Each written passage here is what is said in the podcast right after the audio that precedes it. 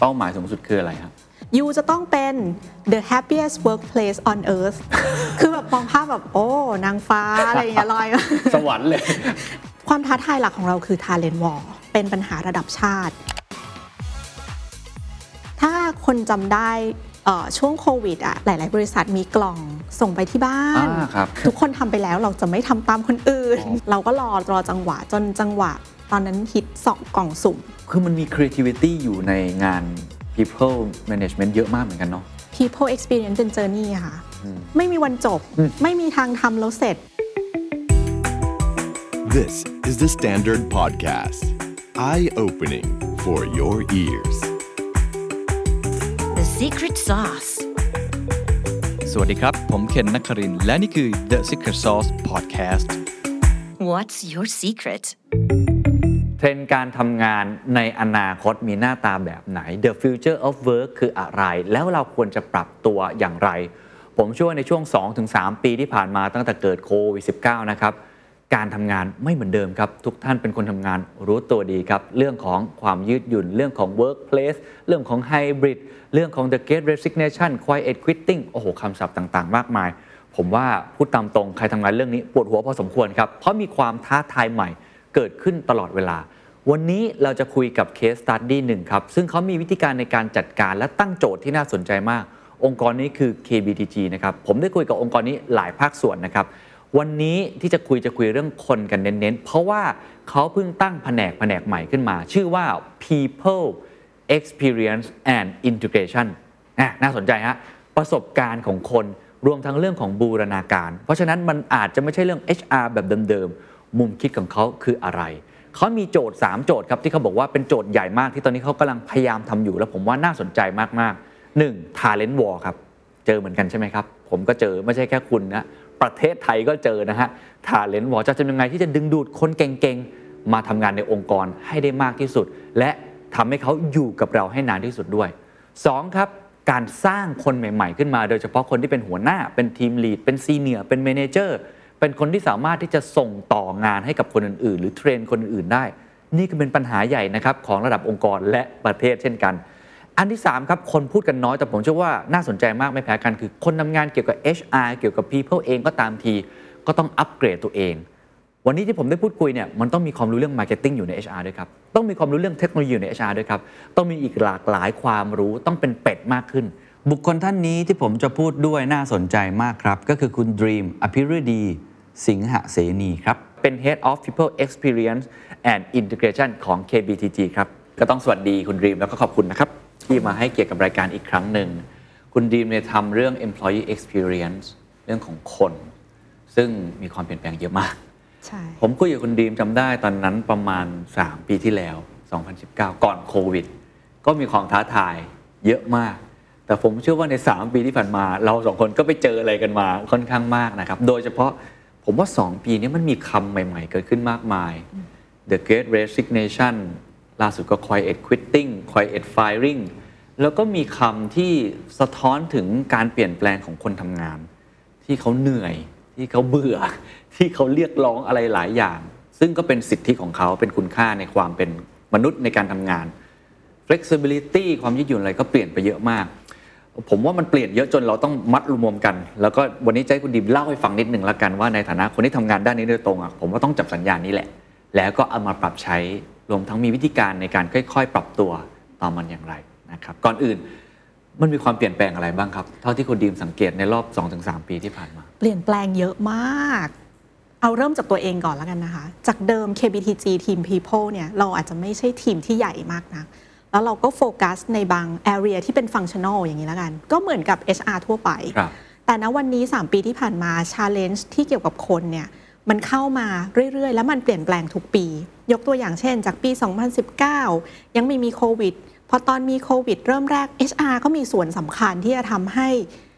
เกิดการดูแลพนักงงานที่มันต่อเนื่องมากยิ่งขึ้น ดูแลได้ดีมากยิ่งขึ้น หรือพอจังหวะที่เฮ้ยเหมือนโควิด มันเริ่มจะดีแล้วนะ จะไฮบริดไหมไฮบริด แล้วยังไง culture องค์กรจะเป็นยังไง collaboration จะเป็นยังไงนะคะ จนมายุคหลังโควิดแล้วเนี่ยเราเรียกว่าหลังแล้วกันแล้วยังไงนะ จะกลับไปเป็นเหมือนเดิมเปล่า ซึ่งอ้าวไม่ใช่อะอืมมันไม่มีทางกลับไปใช้ practice เหมือนเมื่อ 3 ปีที่แล้วก่อนโควิดได้อีกแล้วครับเพราะฉะนั้นมันเลยมีการเปลี่ยนแปลงมี challenge หลายๆอย่างที่มันเกิดเกิดขึ้นมาครับอย่างตอนนี้ความท้าทายหลักๆ โจทย์หลักๆ ที่ทำอยู่คืออะไรครับโจทย์หลักคิดว่า ทุกคนเหมือนกันคนะรับหลายองค์กร เพราะว่าในปัจจุบันนะ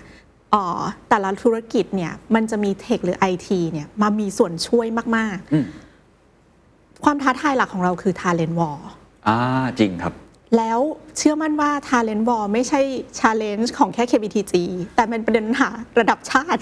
ใช่ใช่ใช่ใช่คือล่าสุดเนี่ยมีพี่บอกว่า เอ้ย ลองไปกลับไปดูสิ เด็กที่จบมหาวิทยาลัยและสามารถที่จะ เอาเข้ามาอยู่ในส่วนของ IT Tech อะมีกี่คนระดับชาติขนาดที่ KBTG ปีหน้าเนี่ยเราตั้ง target ว่า 3,000 คนนะ เราขึ้นมาจาก 2 ปีนี้ 2,000 ปีหน้า 3,000 อีก 1,000 คนหาจากไงอะอืมจริงครับทั้งทั้งที่ทั้งประเทศผลิตมา XX แล้วกันนะครับทั้งประเทศผลิตมาแค่เนี้ยแต่ว่า KBTG องค์กรอื่น ๆ ก็ต้องการคนสายนี้หมดเลย เพราะฉะนั้นอันเนี้ยเป็นปัญหาที่สำคัญมาก ๆ เราจะทำยังไงที่จะดึง อยู่ดูดรอดใช่แล้วนอกจากดึงดูดแล้วยังต้องรีเทน ต้องแบบพยายามให้เขา engage กับองค์กรด้วยอย่างเงี้ยค่ะอันเนี้ยเป็นปัญหาอันแรก อันที่สองที่เราเจอและทุกคนก็น่าจะเจอเหมือนกันก็คือ การบิวคนมันไม่ทันกับการเติบโตขององค์กร กลับมาที่เดิมครับเทคเราก็ค่อยๆมาเอ่อในประเทศไทยเราอาจจะไม่ได้พัฒนาอย่างเป็นระบบระเบียบขนาดนั้นมันเลยทำให้เราตอบสนองกับธุรกิจไม่ทัน องค์กรจะพัฒนาคนงานก็เยอะ แล้วจะบิ้วยังไงล่ะให้คนมันเอ่อสามารถเติบโตได้ทันกับธุรกิจ อย่าง KBTG อะปัญหาที่เราเจอก็คือ bidder level อืมพอจะมาเป็น tech lead บิ้วไม่ทัน หาข้างนอกก็หายาก เลยเป็นประเด็นที่สำคัญที่ถ้าเราจะกระโดดอะแล้วคนที่จะช่วยบิ้วคนเลเวลจูเนียมันน้อยหรือมันไม่ค่อยมี มันก็เลยมีความยากมากขึ้นครับค่ะ อันนี้น่าจะเป็น 2 ประเด็นหลัก อีกประเด็นหนึ่งก็คือกลับมาที่ HR เอง หรือทีม People เอง เราโตทันธุรกิจเปล่า กลับมาดูแบบ เฮ้ยวิธีการที่เราเคยทำมันอาจจะไม่เวิร์กแล้ว เราเองก็อาจจะต้องไม่ใช่อาจจะละละกลายเป็นต้องนำเทคโนโลยีเนี่ยแหละ เข้ามาช่วยพัฒนาทำให้เราสามารถส่งมอบการดูแลคนได้ดีมากยิ่งขึ้นครับโอ้เป็น3ปัญหาที่ผมฟังแล้วก็สะอึกฮะเพราะว่าโดนเหมือนกัน ผมก็ทำองค์กรเดอะสแตนดาร์ดแล้วผมเชื่อว่าทุกท่านที่ชมอยู่คล้าย ๆ กัน ก็คงต้องคุยทีละหัวข้อ นะครับว่าอะอันแรกก่อนตัว Talent War เนี่ยอ่าทาง KBTG มีวิธีการในการแก้ไขตรงนี้ยังไง หรือว่าสร้างแรงดึงดูดเพิ่มมากขึ้นอย่างไรครับ แบ่งออกเป็น 2 ส่วนใหญ่ๆแล้วกันค่ะ ส่วนแรกเป็น attract เนาะทำยังไงให้เราสามารถที่จะดึงดูดคนเข้ามาในองค์กร ถ้าในส่วนที่ดึงดูดเนี่ยเราเราเริ่มมองหา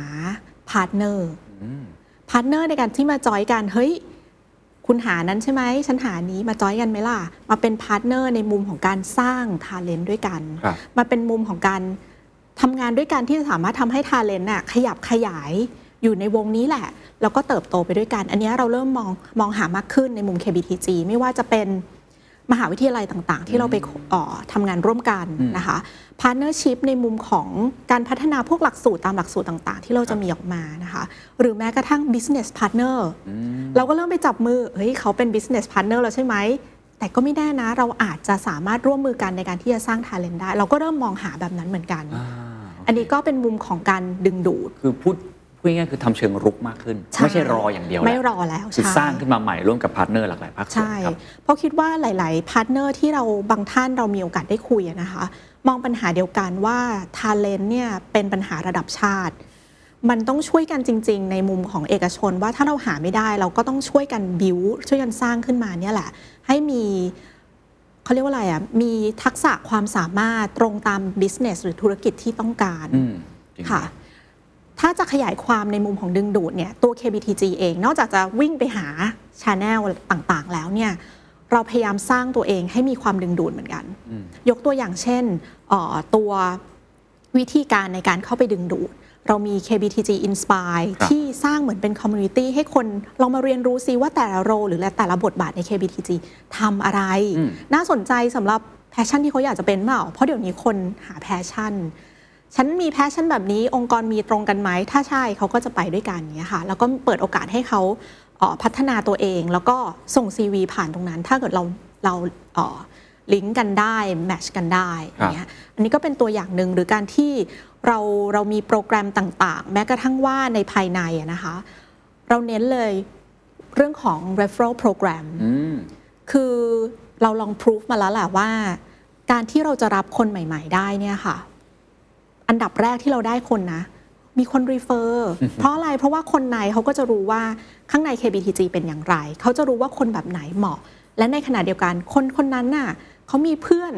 ที่มีลักษณะคล้ายๆอยู่แล้ว อาจจะจบมาสายเดียวกัน ทัศนคติคล้าย ๆกัน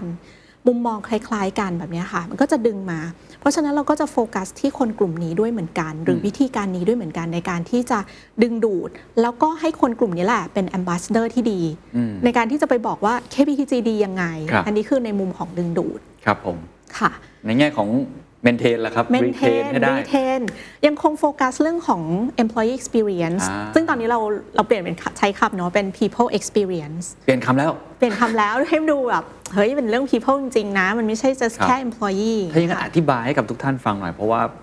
ที่บริษัทอื่นๆ ก็อาจจะเป็นตำแหน่งปกติก็ HR อะไรอย่างนี้ใช่ไหมครับ แต่ที่นี่ใช้คำว่า people experience ได้ข่าวว่ามีคำว่าแอนด้วยตอนนี้ แอดใช่เพิ่มมาเรื่อยๆแอนคืออะไรฮะแอด integration integration ต้องขยายความ integration อีกครับงั้นอธิบายหน่อยทำอะไรครับ people experience and integration นะคะณปัจจุบันของ KBTG คือเราดูอันดับแรกเป็นเรื่องของ people initiative ดูแบบ organization development ดูซิว่าปัจจุบันเนี้ยมันมีอะไรใหม่ๆ ที่เกี่ยวกับเรื่องคนที่เราต้องทำบ้าง ยกตัวอย่างเช่นเมื่อกี้อย่างบอกว่า เราเจอ talent war แล้วเราต้องทำอะไรนะ initiative จะมาตรงเนี้ย มาคิดก่อนลองคิดดู pilot ต่างๆ ก่อน แล้วถ้าเกิดว่ามัน work หรือไม่ work ยังไง ก็จะได้จัดการกันต่อไปเนอะครับอันนี้คือ part แรก part ที่ 2 คือ employee experience จริง ๆ พนักงานหรือทีมงานกลุ่มเนี้ยค่ะ เขาจะดู experience ของพนักงานครับในมุมตั้งแต่ก่อนที่จะเข้ามา ตลอดทางเลยเข้ามาแล้ว onboarding อยู่กับ KBTG 6 เดือน ผ่าน probation ต้องเป็นยังไงอยู่ด้วยกัน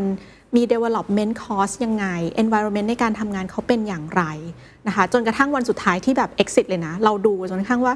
สัมภาษณ์ทำไมถึงออกเพราะอะไร แล้วนำผลเหล่านั้นเนี่ยกลับมาดีไซน์ employee experience หรือ people experience ใหม่ คือดูทั้งลูปเลย แล้วก็มาดีไซน์เป็นพวก internal activity ต่างๆ ซึ่ง internal activity อะไม่ได้ทำเพราะเราอยากทำละครับแต่มันทำที่จะ serve employee experience อ่าหรือว่า people ที่ มีส่วนร่วมเกี่ยวกับเรื่องเหล่านี้ ก็จะพัฒนาให้มันสอดคล้องไปด้วยกัน นี่คือทีมที่2ครับทีมที่3เนี่ยที่ KBTG เราเพิ่งตั้งนะครัคะบก็คือ people business partner หลายที่มีอยู่แล้วครับไม่เห็นครับน่าตื่นเต้นเลยอ่า KBTG เราโตมาจากเล็กๆ พอเราเริ่มใหญ่ขึ้น ปรากฏว่าใน KBTG เนี่ยมีคนที่หลากหลาย หมายความว่าเขามีตัวตนที่คนละแบบอืมอิชชูหรือว่าปัญหาที่เจอก็คนละแบบ เราก็เลยจะต้องแก้ปัญหาอย่างรวดเร็วในแต่ละแบบ เราเลยดีไซน์ว่าจะต้องมี business partner เข้ามาอยู่ในฟังก์ชันนั้นๆ เพื่อที่จะช่วยแก้ปัญหาเรื่องคน หรือเป็นที่ปรึกษาด้านคนมากยิ่งขึ้นอืมอันนี้ก็เป็นหน่วยงานที่ขึ้นขึ้นมา แล้วก็แบบโฟกัสเรื่อง people เลยของแต่ละฟังก์ชันอืมตั้งแต่ต้นน้ำยันปลายน้ำค่ะ แล้วก็ส่วนสุดท้ายเนี่ยเราดู workplace experience ครับน้ำไม่ไหลไฟดับเอ่อ space planning ต้องเป็นยังไง ก่อนโควิดเป็นยังไง ตอนช่วงโควิดต้องเป็นแบบไหน หลังโควิด เราจะบริหารจัดการ workplace อย่างไรให้มันมีความน่าสนใจอืมทั้งหมด 4 ตัวเนี้ยค่ะ ก็เลยกลายเป็น people experience and integration ณ ปัจจุบันอ๋อผมว่าหลายองค์กรก็คิดเหมือนกันว่าเราอยากให้ experience ของของพนักงานเราดีใช่ไหมเราอยากให้เขาบอกต่อ เราอยากให้เขาอยู่กับเรานานๆ อยากให้เขาพัฒนาตัวเองขึ้นไปพร้อมกับเรา อันนี้มีบทเรียนอะไรที่คิดว่า น่าแชร์ว่าเออเราทำได้ดี หรือมีความท้าทายอะไรที่ทำแล้วแบบยังพยายามแก้ไขมันอยู่ก็ได้ครับ อันดับหนึ่งเลยเป็นเรื่องของ people experience เป็น journey อะค่ะไม่มีวันจบไม่มีทางทำแล้วเสร็จ มันจะมีอะไรใหม่ ๆ ที่ท้าทายเข้ามาเรื่อยๆ ในฐานะที่ดูเรื่องคนเรื่องของ employee เนี่ยมันมันต้องปรับตัวตลอดเวลา แล้วก็พยายามหาหนทางหรือโซลูชันต่างๆ เพื่อมาแก้ไขปัญหาหรือทำให้มันดีขึ้นไปเรื่อยๆ เป็นเจอร์นี่อย่าคิดว่า โอ้ทำอันนี้แล้วจะจบคนจะไม่ลาออกไม่ใช่ มันจะมีแต่ละช่วงมันจะมีช่วงเวลาที่ท้าทายตลอดเวลา อย่าอย่าท้ออะคือถ้าเป็นมุมทีม HR หรือทีม People จะบอก โอ้ยอย่าไปท้อให้สนุกกับเจอร์นี่ละกัน เหมือนเราใช้ชีวิตเราสนุกกับมันทุกวัน แล้วเราก็จะ enjoy กับมันทุกวัน เราใช้วิธีคิดอย่างนี้ค่ะ เราจะคุยกับน้องๆ ในทีมเสมอว่า เวลาที่เราทำ employee experience เราคาดหวังอะไร บอกตรง KBTG อะเราคาดหวังให้คนมาสมัครงาน โอเค เพราะว่าสิ่งที่สำคัญที่สุดของ KBTG คือเรื่องคนครับถ้าเราไม่มีคนเราจะไม่สามารถที่จะ deliver หรือว่าส่งมอบอะไรก็ตามได้เลยอืมแล้วตอนนี้เราขาดคนค่อนข้างมาก เพราะฉะนั้นเนี่ย experience ที่เราส่งมอบต้องตรงใจคน ทีนี้จะวัดยังไงล่ะ ตรงใจจะกลับมาวัด engagement score หรอหรืออะไร เอาง่าย ๆเลย ถ้าเขาทำ experience หนึ่ง ขึ้นมาให้คนเนี่ยพนักงานอยากแชร์เปล่าถ้าพนักงานอยากแชร์ แปลว่าสำเร็จครับเพราะอะไรเพราะว่าเวลาที่เขาแชร์แสดงว่าเขาสนุกภูมิใจกับสิ่งที่เขาเห็นกับสิ่งที่เขาได้มีส่วนร่วมอืมเขาอยากแชร์ อยากบอกเพื่อน อยากบอกคนรอบข้าง และสุดท้ายตัวเขาเองเป็น a m b a s s a d o r ไปละเพราะเขาแชร์เขาพยายามที่จะบอกนั่นคือกลับมาตอบโจทย์เราว่านี่ไงมี a m b a s s a d o r ที่จะบอก target group ที่เราต้องการด้วยอืมที่ทำมามีตรงไหนที่เป็น experience ที่เขา ไปบอกต่อได้แล้วดีบ้าง เพราะผมผมเข้าใจว่า experience มันคงมีหลายแบบ ทั้งแบบที่เป็น foundation ใช่ไหมเข้ามาแล้วเจอนี่ดีเรื่องของอ่า orientation ดี benefit ดี reward ดี หรืออาจจะเป็นบาง activity ก็ได้ อันนี้มันแล้วแต่คนมาก ๆ เลย เรามีอะไรที่มันเป็นบทเรียนที่น่าจะแชร์แล้วแบบเออเราทำแล้ว work จริง ๆ เลย น่าจะเป็น new joiner experience เพราะเราเจอก่อนหน้านั้นว่า คนที่ลาออกเนาะมีจำนวนที่เยอะมากๆอะครับตอนนั้นประมาณสัก 30%ของคนที่ลาออกแล้วกัน โอ้เป็นคนใหม่ อ๋อ เราออกอ้าวไม่ได้แล้ว เราต้องกลับมา revamp หรือว่ามารีวิวดูซิว่า experience ของ new joiner เขาเจออะไรอะอะไรทำให้เขาเข้ามาเจอแล้วเขาออกไปนะคะ เราก็เลยกลับมารีวิวตรงนี้ตั้งแต่เก็บ feedback ใหม่เลยว่า New Joiner เป็นยังไง เกิดอะไรขึ้น มีความถี่ในการเข้าถึง New Joiner มีคนที่พา New Joiner ลงฟังก์ชันต่างๆ ให้แบบปรับตัวได้อย่างรวดเร็วอย่างเงี้ยเรามีการปรับหลายอย่างมาก รวมถึงมี activity ที่ทำให้เขาสามารถอุ่นใจคลายกังวล แล้วก็ปรับตัวได้ง่ายมากขึ้น เราทำอันนี้เข้าไปเนี่ยปรากฏว่า feedback ของ New Joiner ดีขึ้นมาก ๆ แล้วก็อัตราการลาออกของ New Joiner หรือพนักงานใหม่เนี่ยก็ลดลงแบบ10%คือลดลดลงมาเยอะมาก ๆเลยค่ะ แล้วก็อันเนี้ยเขาก็แชร์ด้วย เพราะเวลาคนใหม่ที่เข้ามาเนี่ยโอกาสที่เขาจะ impress แล้วกันเนาะ first impression อะมันก็มีแล้วถ้าเขามี first impression เนี่ยแหละเป็น magnet ที่ดี ในการที่จะบอกคนนอก อันนี้ก็เป็นอันหนึ่งที่รู้สึกว่าดีทั้งในมุมที่บอกคนอื่นเนาะครับและในมุมที่พนักงานใหม่ที่เข้ามาเขาสามารถปรับตัว แล้วก็ส่งมอบงานในอนาคตกับเราได้ อันนี้ก็เป็นอันหนึ่งถ้าถามแบบง่าย ๆ เลยทำยังไงให้เขาประทับใจเหรอครับ ถามแบบทุกองค์กรเลยถามแบบ นี่คุณดีมบอกเคล็ดลับหน่อยทำยังไงให้ New Joiner เนี่ยเขารู้สึกดีกับองค์กรเนี่ยมีเคล็ดลับไหมครับแต่ละที่ไม่เหมือนกันนะคะครัคะบเราไปคุยกับ new joiner ของเราที่เรารับมาว่า pain point ของเขาอะคืออะไร แต่ละทีมไม่เหมือนกันเลยอ่าบางครั้งแต่ละทีมยังไม่เหมือนกันเลยนะคะ ที่รับเข้ามาอย่าง KBTG เนี่ย ช่วงแรกๆที่เราเจอ ตอนนี้เราก็ยังคงพยายามปรับปรุงอยู่ก็คือ ฉันไม่รู้ว่าฉันต้องรู้อะไรอ่าโอเค คนใหม่มา ก็ไม่รู้เหมือนกันว่าต้องรู้อะไรน่ะครับต้องทำยังไงล่ะอย่างเงี้ยค่ะ ก็เอ่อเราก็จะพยายามลองกลางออกมาซิว่าถ้าควรจะรู้มันจะมีอะไรบ้าง มีเจอร์นี่ให้กับเขา 6 เดือนเลยอืมว่าเขาควรจะเจออะไร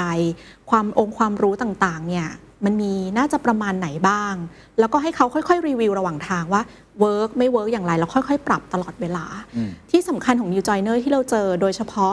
ยุคนี้ด้วยนะคะ หลังจากโควิด even โควิดเองนั่นแหละ เจอว่า New Joiner เนี่ยเขาต้องการมีปฏิสัมพันธ์กับคนในองค์กร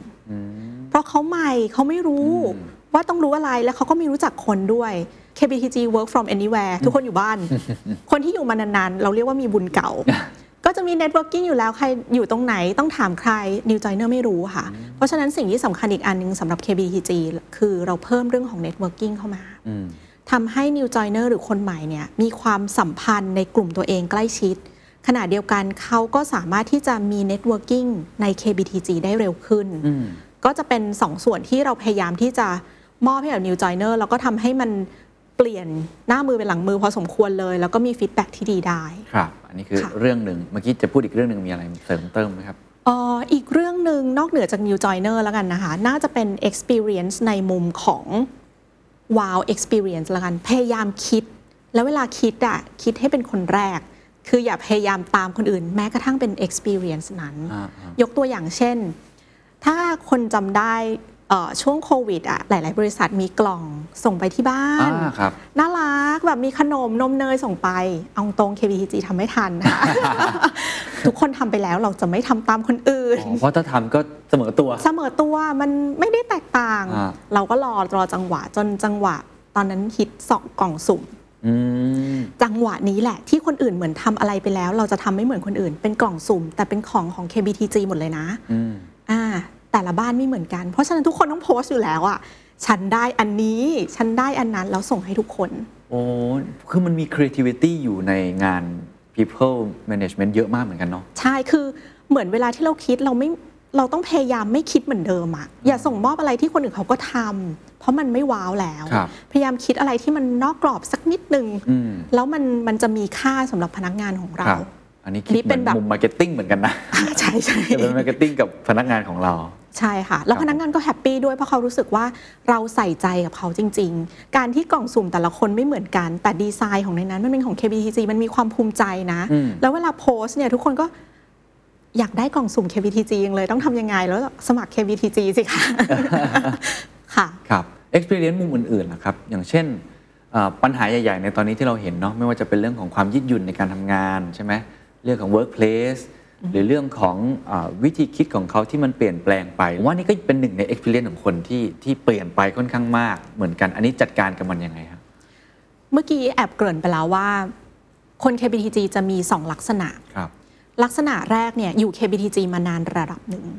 มี network รู้ว่าอะไรอยู่ตรงไหนระดับหนึ่งเขาจะต้องการอีกแบบ ยกตัวอย่างเช่น ตอนนี้เขาเริ่มปรับตัวได้แล้วค่ะ การอยู่บ้านเขารู้ว่าต้องติดต่อใคร เพราะฉะนั้นออนไลน์จะง่ายมากอืมอยู่บ้านเขาสามารถที่จะบริหารจัดการ หรือ integrate life ของเขาได้ อันนี้คือคนกลุ่มหนึ่งเนาะแต่คนอีกกลุ่มหนึ่งคือคนกลุ่มใหม่ครับพวกเนี้ยไม่รู้ว่าใครอยู่ตรงไหน ใครทำอะไร ข้อมูลนี้ต้องหาจากอะไร วิธีการในการดูแลคนสองกลุ่มก็จะไม่เหมือนกันอืมเพราะฉะนั้นเราเลยจะต้องบริหารจัดการ hybrid workplace อืม ทำยังไงให้คนทั้งสองกลุ่มเนี่ยยังสามารถรู้สึกว่าเราดูแลเขาในแบบที่เขาอยากได้ครับขณะเดียวกันก็ยังตอบสนองกับ business ที่ทำให้คนสองกลุ่มทำงานได้เหมือนกัน เพราะฉะนั้นอย่าง KBTG ตอนนี้เรามี initiative ก็คือแต่ละเดือนเนี่ยเราเรียกว่า one KBTG collaboration เรามี policy work from anywhere ก็จริงนะคะ แต่ว่าเราให้พนักงานทำงานที่บ้าน แต่ encourage ให้กลับมาที่ออฟฟิศบ้างอืม แต่ไม่บังคับอืมทีนี้ encourage ยังไงอะจะชวนพนักงานกลับมายังไง คนที่มีประสบการณ์แล้ว ฉันไม่อยากกลับแล้ว ฉันอยากอยู่ออฟฟิศ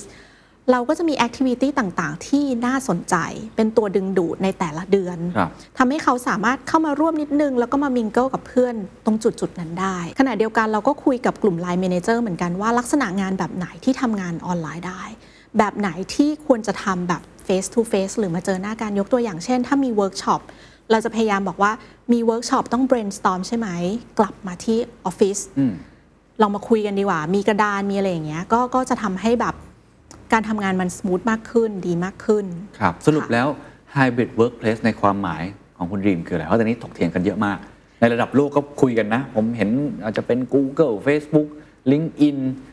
Microsoft ก็คุยกันค่อนข้างเยอะนะฮะคิดว่ามันคืออะไรกันแน่ และอะไรคือสูตร มีสูตรสำเร็จไหม หรือว่า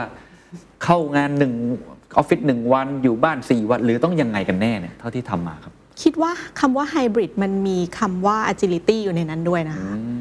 มันแล้วแต่บริบทขององค์กร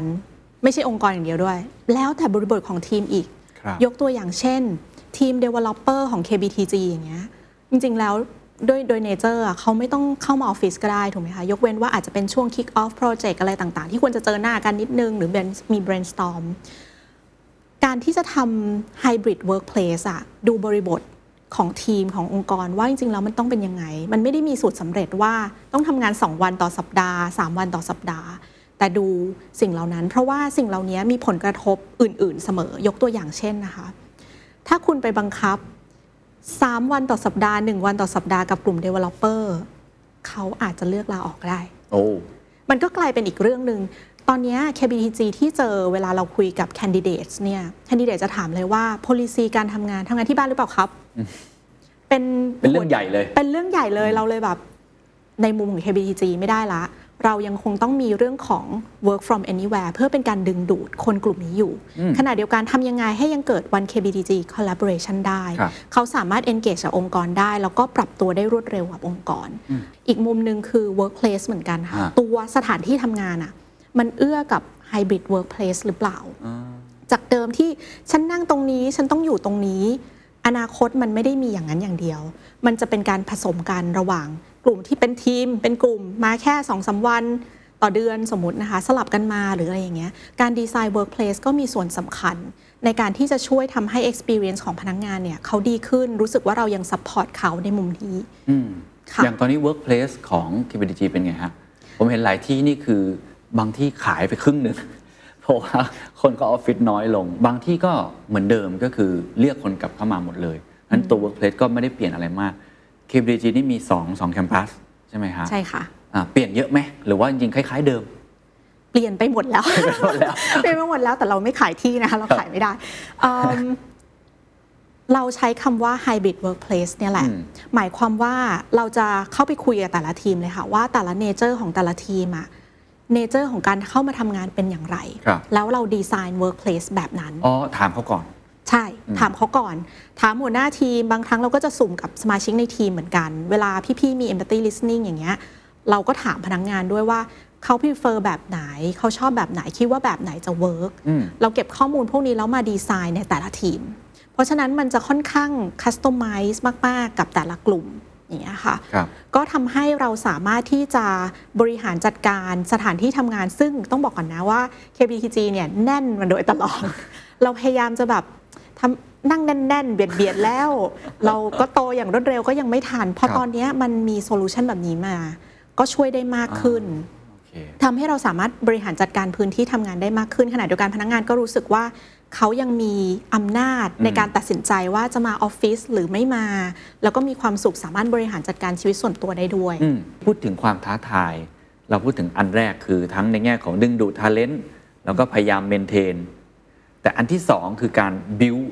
build team lead ใช่ไหมหรือว่าสร้างผู้นำใหม่ ๆ ในองค์กรเนี่ยตรงนี้มีวิธีการในการแก้ไขปัญหาตรงนี้ยังไงครับหรือทำยังไงในตลอดระยะเวลาที่ผ่านมา ที่ผ่านมาเนี่ยเรากลับมาดีไซน์ตัว เราที่ KBTC เราเรียกว่า capability building block เรามาโฟกัสเลยว่า ณตอนนี้เนี่ย capability building block ของจุดที่เราคิดว่าเป็น critical เนี่ยต้องโฟกัสยังไงบ้างอืมกลับมาโฟกัสคนกลุ่มนั้นเลย แล้วก็สร้างเขาขึ้นมา ทีนี้เนี่ย เราดูทั้งคนปัจจุบันด้วยนะคะ เพราะว่าบางทีคนปัจจุบันเราก็ต้องช่วยเขาให้เขาสามารถ maintain อยู่ในเลเวลนั้นได้ ขณะเดียวกันเนี่ยในมุมของการรับคนเข้ามา พอเรารู้ว่าเรามี gap ด้านเนี้ยมันต้องช่วยกันทั้งเมื่อกี้บิวเนาะบายก็ต้องช่วยเหมือนกันว่าเราต้องหาคนที่สามารถที่จะมาอยู่เลเวลเนี้ยแล้วก็สร้างคนรุ่นใหม่โคลนคนรุ่นใหม่หรือ junior level เนี่ยขึ้นมาเป็นเขาให้ได้ partnership ก็จะมีส่วนสำคัญ ซึ่งเราเริ่มคุยแล้วว่า เราอาจจะคุยกับ partner บางที่อืมเพื่อที่จะแลกเปลี่ยนหมุนเวียนอะไรกันสักอย่าง เพื่อให้แบบสร้าง senior level ของ KBTG ยกตัวอย่างเช่น partner ของเราอยากได้ junior ครับเขาเอาจูเนียร์ไป พอถึงจุดหนึ่งเนี่ยจูเนียร์จะอยากเปลี่ยนงานยกตัวอย่างนะคะมา KBTG ไหมอ๋อมันจะมีการแบบ transfer กันได้ ใช่อารมณ์ประมาณอย่างนั้เหมือนนแบซึ่บงอารมณ์แบบ work and travel อะไรกันอ่าหรือในเวียดนามเราเริ่มทำแล้วอ๋อเรามีการเซ็น MOU กับ บริษัทที่เวียดนามอย่างเงี้ยครัค่ะบสามปีเลยอยู่กับเวนเอ่อคู่ค้าเราอืมอย่างนี้แล้วกันนะคะเขาก็ช่วยสร้าง พอสร้างถึงจุดหนึ่งอะเขาส่งมอบมาให้เราอ๋อโอเคสามปี มาฝึกงานกับเราสุดท้าย3ปีมาเป็นพนักงานเราครับครับอันนี้ก็เป็นสิ่งที่เราเราเริ่มทำละอืมแล้วก็มาตอบโจทย์ในส่วนของจุดอ่อนเรื่อง senior level ครับคือถอด โคลนตัวเองออกมาให้น้องๆ ให้แบบเขาได้เรียนรู้รู้จักการแบบโฟกัสแบบนั้นมากยิ่งขึ้นอืมไม่ใช่แค่องค์ความรู้ที่อยู่ในตำราแล้วนะ แต่มันคือ practical knowledge ด้วย practical practice ด้วยที่จะมากรูมคนเหล่านี้อืมอืมฟังเหมือนเกมเหมือนกันเนาะมีแบบกิลของตัวเองอะไรอย่างนี้ใช่ขึ้นมาใช่ก็เป็นอีกวิธีการหนึ่งในมุมของ capability building เนี่ยน่าจะเป็นเทรนด์ใหม่ของทุกๆที่ด้วยก็คือว่า ไม่ใช่ว่ามาเรียน 3 วันแล้วก็ปรับเปลี่ยนแต่ต้องซอยให้มันย่อยๆ มากยิ่งขึ้น ให้มันอยู่ในงานมากขึ้นอืมเรียนปุ๊บเอามาใช้จริงเลย เรียนปุ๊บเอามาใช้จริงเลย มันก็จะทำให้การพัฒนาเนี่ยมันต่อเนื่องมากยิ่งขึ้น แล้วก็ตรงกับงานที่เขาทำมากยิ่งขึ้นครับโอ้ขอบคุณครับอะเพราะฉะนั้นเราคุย 2 ความท้าทายไปแล้ว มาถึงความท้าทายอันที่ 3 คือตัว HR ก็ต้องปรับเช่นเดียวกัน ซึ่งผมคงถามในมุมของ road map ละกันพราะเข้าใจว่าเรามีกระบวนการในการเปลี่ยนแปลง หลายอย่างค่ะภายในองค์กรอยู่ แล้วก็มีที่ปรึกษาด้วยใช่ไหมครับใช่ระดับค่ะโลกเลยอันนี่เล่าให้ฟังนิดนึงว่าทำอะไรอยู่ครับเอ่อที่ผ่านมาเนี่ยต้องบอกอย่างนี้คน HR หรือ People ของ KBTG เนี่ยค่ะใช้วิธีวิ่งใช้แรงตัวเองในการวิ่งทำงาน โอ้ทำจนถึงจุดหนึ่งองค์กรมันกระโดดตลอดเวลามันก็เหนื่อยเหมือนกัน ถึงวันที่เราหันกลับมามอง โอ้หลังบ้านเราอะโครงสร้างเรามันไม่ค่อยแข็งแรงเลย ถ้า HR จะกระโดดต่อไป โครงสร้างของ HR ต้องชัดเจน ชัดเจนในที่นี้เนี่ยไม่ได้หมายถึง organization chart นะคะอืมแต่หมายถึง foundation ต่างๆ ของ HR เนี่ยต้อง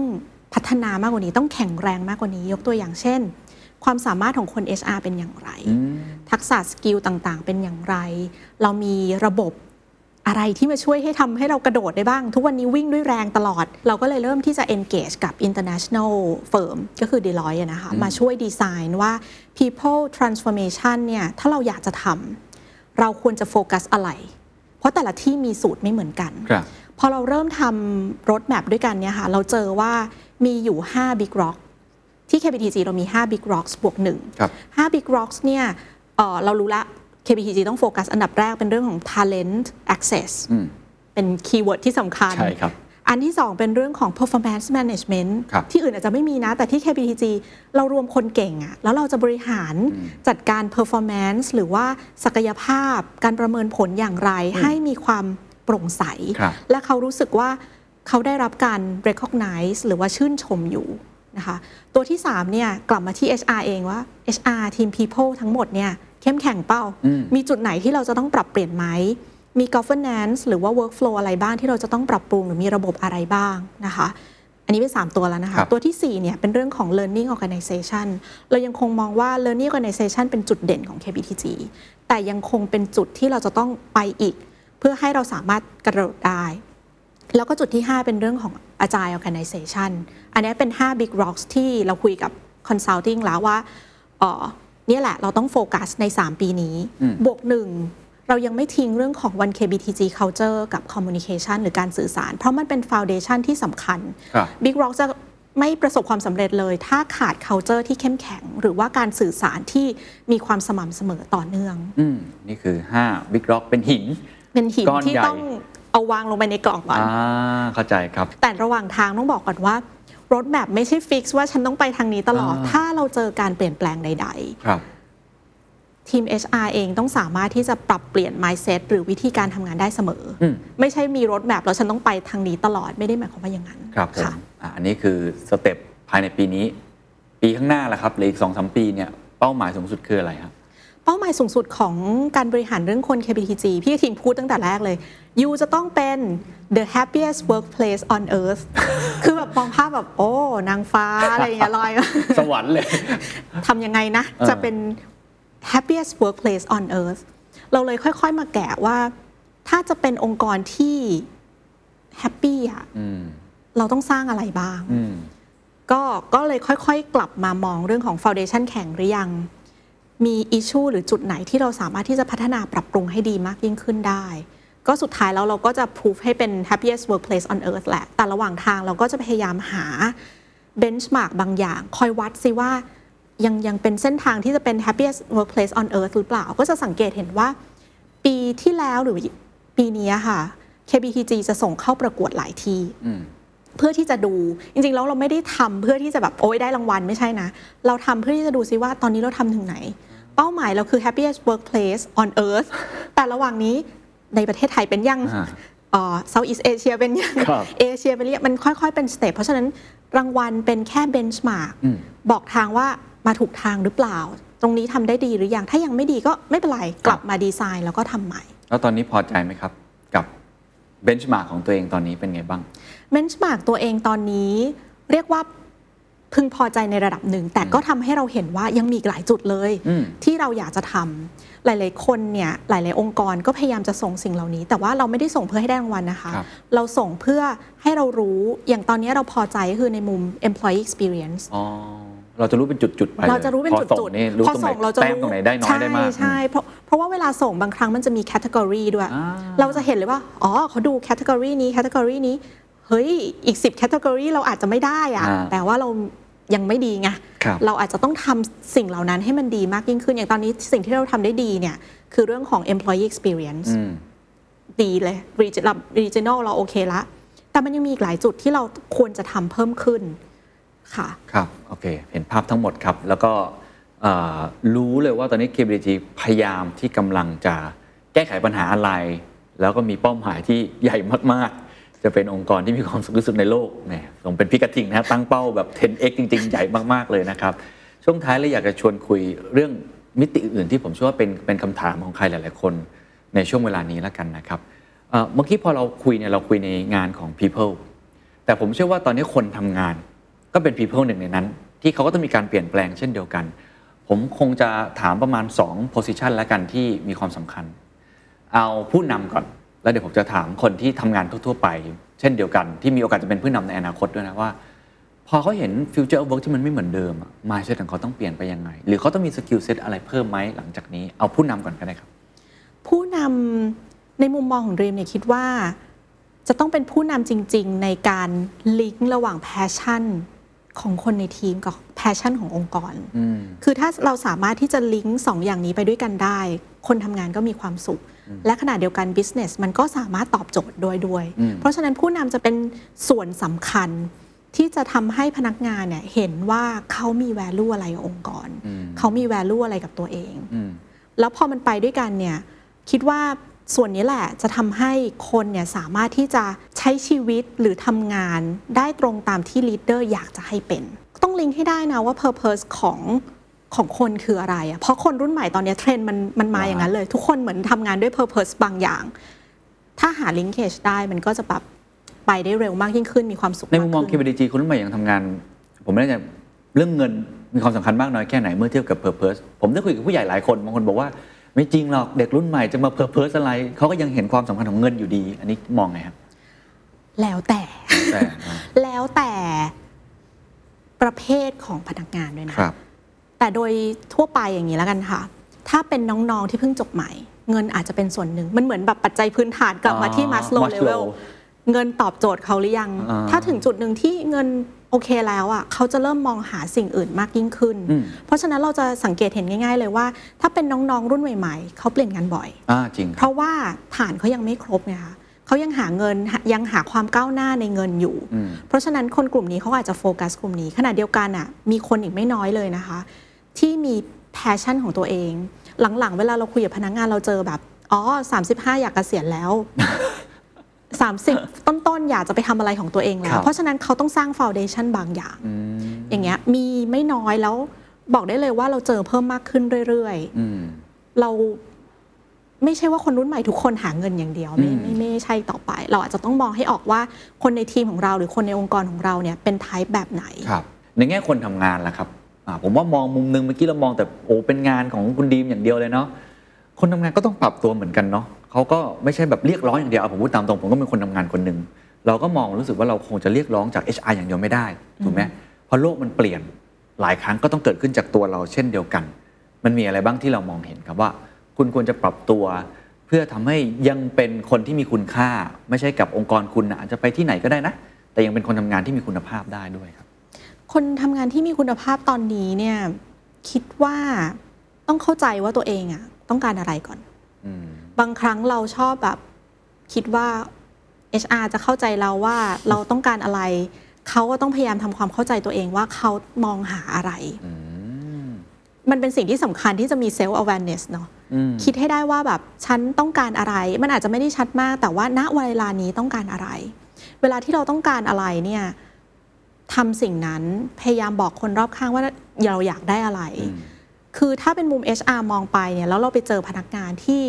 บอกมาว่าฉันต้องการแบบนี้แบบนั้น ในมุม HR เราจะพยายามหาหนทางอยู่ละว่าเราฉันต้องช่วยเหลือพนักงาน กลุ่มนี้คนนี้อย่างไรเพื่อให้เขาไปถึง เป้าอืมหรือแม้กระทั่งไม่ใช่ HR เอง ผู้นำเขาก็จะพยายามอยู่แล้วที่จะทำให้ไปถึงแต่เราต้องพยายามหาตัวเอง อันนี้เป็นความรับผิดชอบส่วนบุคคลอืมอืมอืมนอกเหนือจากนั้นเนี่ยในสังคมปัจจุบันมันจะมีอีกสองส่วนที่เราต้องการจากคนทำงานทุกคน อันแรกคือ growth mindset เบสิกมากทุกคนพูดถึง มันใช้ได้มาก ๆ คือเราไม่สามารถที่จะมี fix mindset แบบ มันอันนี้เพราะสิ่งนี้สิ ฉฉันแก้ไม่ได้หรอกไม่ได้อีกต่อไป ครับทุกอย่างมันแก้ได้ขึ้นอยู่กับมุมมองในการมองอืม ในการแก้ไขปัญหาหรือการพัฒนาปรับปรุง growth mindset เป็นสิ่งที่สำคัญสำหรับคนรุ่นใหม่ละกัน รุ่นใหม่ในที่นี้คือเราทุกคนนะครัคะบไม่ได้แบ่งครับแยกว่าเป็นอาอาเอ่ออายุอายุเท่าเท่าไหไหร่ร่อืม ใช่เอ่ออีกส่วนหนึ่งเนี่ยน่าจะเป็นการอยู่ท่ามกลางการเปลี่ยนแปลงตลอดเวลา อืม เราอยู่ในยุคที่ทุกอย่างมันเปลี่ยนอย่างรวดเร็วอืมคือมันไม่สามารถที่ฉันเก่งอย่างเดียวแล้วฉันจะอย่างเงี้ยไปตลอด เพราะมันมีอะไรเปลี่ยนแปลงตลอดเวลา เวลาที่เราเจอการเปลี่ยนแปลงหนึ่งเราจะเจองานที่ไม่ชัดครับเป้ามันประมาณนั้นน่ะ เพราะทุกคนยังไม่เห็น เพราะมันเปลี่ยนแปลงเร็วจนทุกคนไม่เห็น เราก็จะต้องเหมือนอยู่ท่ามกลางสิ่งเหล่านี้ให้ได้ แล้วหา value ของตัวเองให้เจออืมอืมเพราะมันเปลี่ยนแปลงเร็ว แล้วเราจะพัฒนาไงล่ะ เราจะมี value หรือสร้างคุณค่าตัวเองต่องานนี้ต่อสังคมนี้อย่างไรอืมอันนี้น่าจะเป็นส่วนที่สำคัญสำหรับแต่ละบุคคลในการดูแลหรือพัฒนาตัวเองในยุคปัจจุบันครับค่ะครบถ้วนเลยครับ ทั้งในแง่องค์กรในแง่ของผู้นำในแง่ของคนทำงานเอาสุดท้ายแล้วกันสื่อสารถึงคนที่ต้องทำงานเกี่ยวกับคนเป็นหลักเพราะเมื่อกี้พูดหลายรอบมากๆเลยคุณดีมเน้นย้ำว่าคนที่ทำงานเกี่ยวกับคน ก็จำเป็นต้องพัฒนาตัวเอง skill ใหม่ ๆ อะไรคือ skill ที่สำคัญที่สุดสำหรับคนที่ ทำงานเรื่องของ people management หลังจากนี้ในมุมมองของคุณดีมครับ กลายเป็นคนที่เป็นเป็ดค่ะอืมกลับมายุคเดิมเมื่อก่อนตอนเด็ก ๆจำได้ละอาจจะหลายปีหน่อยอ่าครับเป็นเป็ดอะไม่ดีหรอกทำได้หลายอย่าง แต่ยุคนี้ดีมว่าทั้ง HR เองแล้วก็ทีมอื่นๆอะทักษะของการเป็นเป็ดสำคัญทำให้ได้หลาย ๆ อย่าง แต่ต้องมีความเชี่ยวชาญบางอย่างอืมเราจะ พัฒนาความเชี่ยวชาญนั้นกับงานอื่น ๆ อย่างไร ให้แบบทักษะของเป็ดของเราเนี่ยอย่างไร อันเนี้ยเป็นสิ่งที่เราคิดว่าคน HR ต้องนำส่วนเนี้ยมาใช้ จากเดิมถ้าดิมอยู่แค่ employee experience ดูแค่ engagement แล้วกันนะ เหมือนสมัยก่อนแบบทำ activity สมัยนี้มันไม่ได้แล้วครับ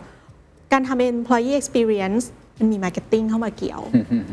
มันมีเรื่องของ partnership ที่เราจะต้องมองว่าเราต้องไป partner กับใครบ้าง มันมีอีกหลายส่วนที่มันต้องดึงเข้ามาใช้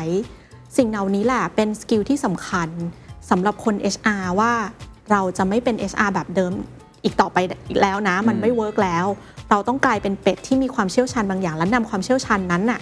มาปรับใช้กับงานอื่น ๆ ที่เราทำอยู่ ครับท้ายแล้วการเป็นซุปเปอร์เป็ดอ่าน่าจะเป็นอีกคำตอบหนึ่งที่ทำให้เราสามารถที่จะบริหาร คนได้ดียิ่งขึ้นนะครับ วันนี้ขอบคุณค่ะมากนะครับ ได้ค่ะ ขอบคุณค่ะ And that's the secret sauce. ถ้าคุณชื่นชอบ The Secret Sauce episode นี้นะครับ ก็ฝากแชร์ให้กับเพื่อนๆ คุณต่อด้วยนะครับ และคุณยังสามารถติดตาม The Secret Sauce ได้ใน Spotify, SoundCloud, Apple Podcast, Podbean, YouTube และ Podcast Player ที่คุณใช้อยู่นะครับ และอย่าลืมติดตาม Facebook Fanpage The Secret Sauce เข้ามาติชมเข้ามาพูดคุยกับผมได้เลยนะครับ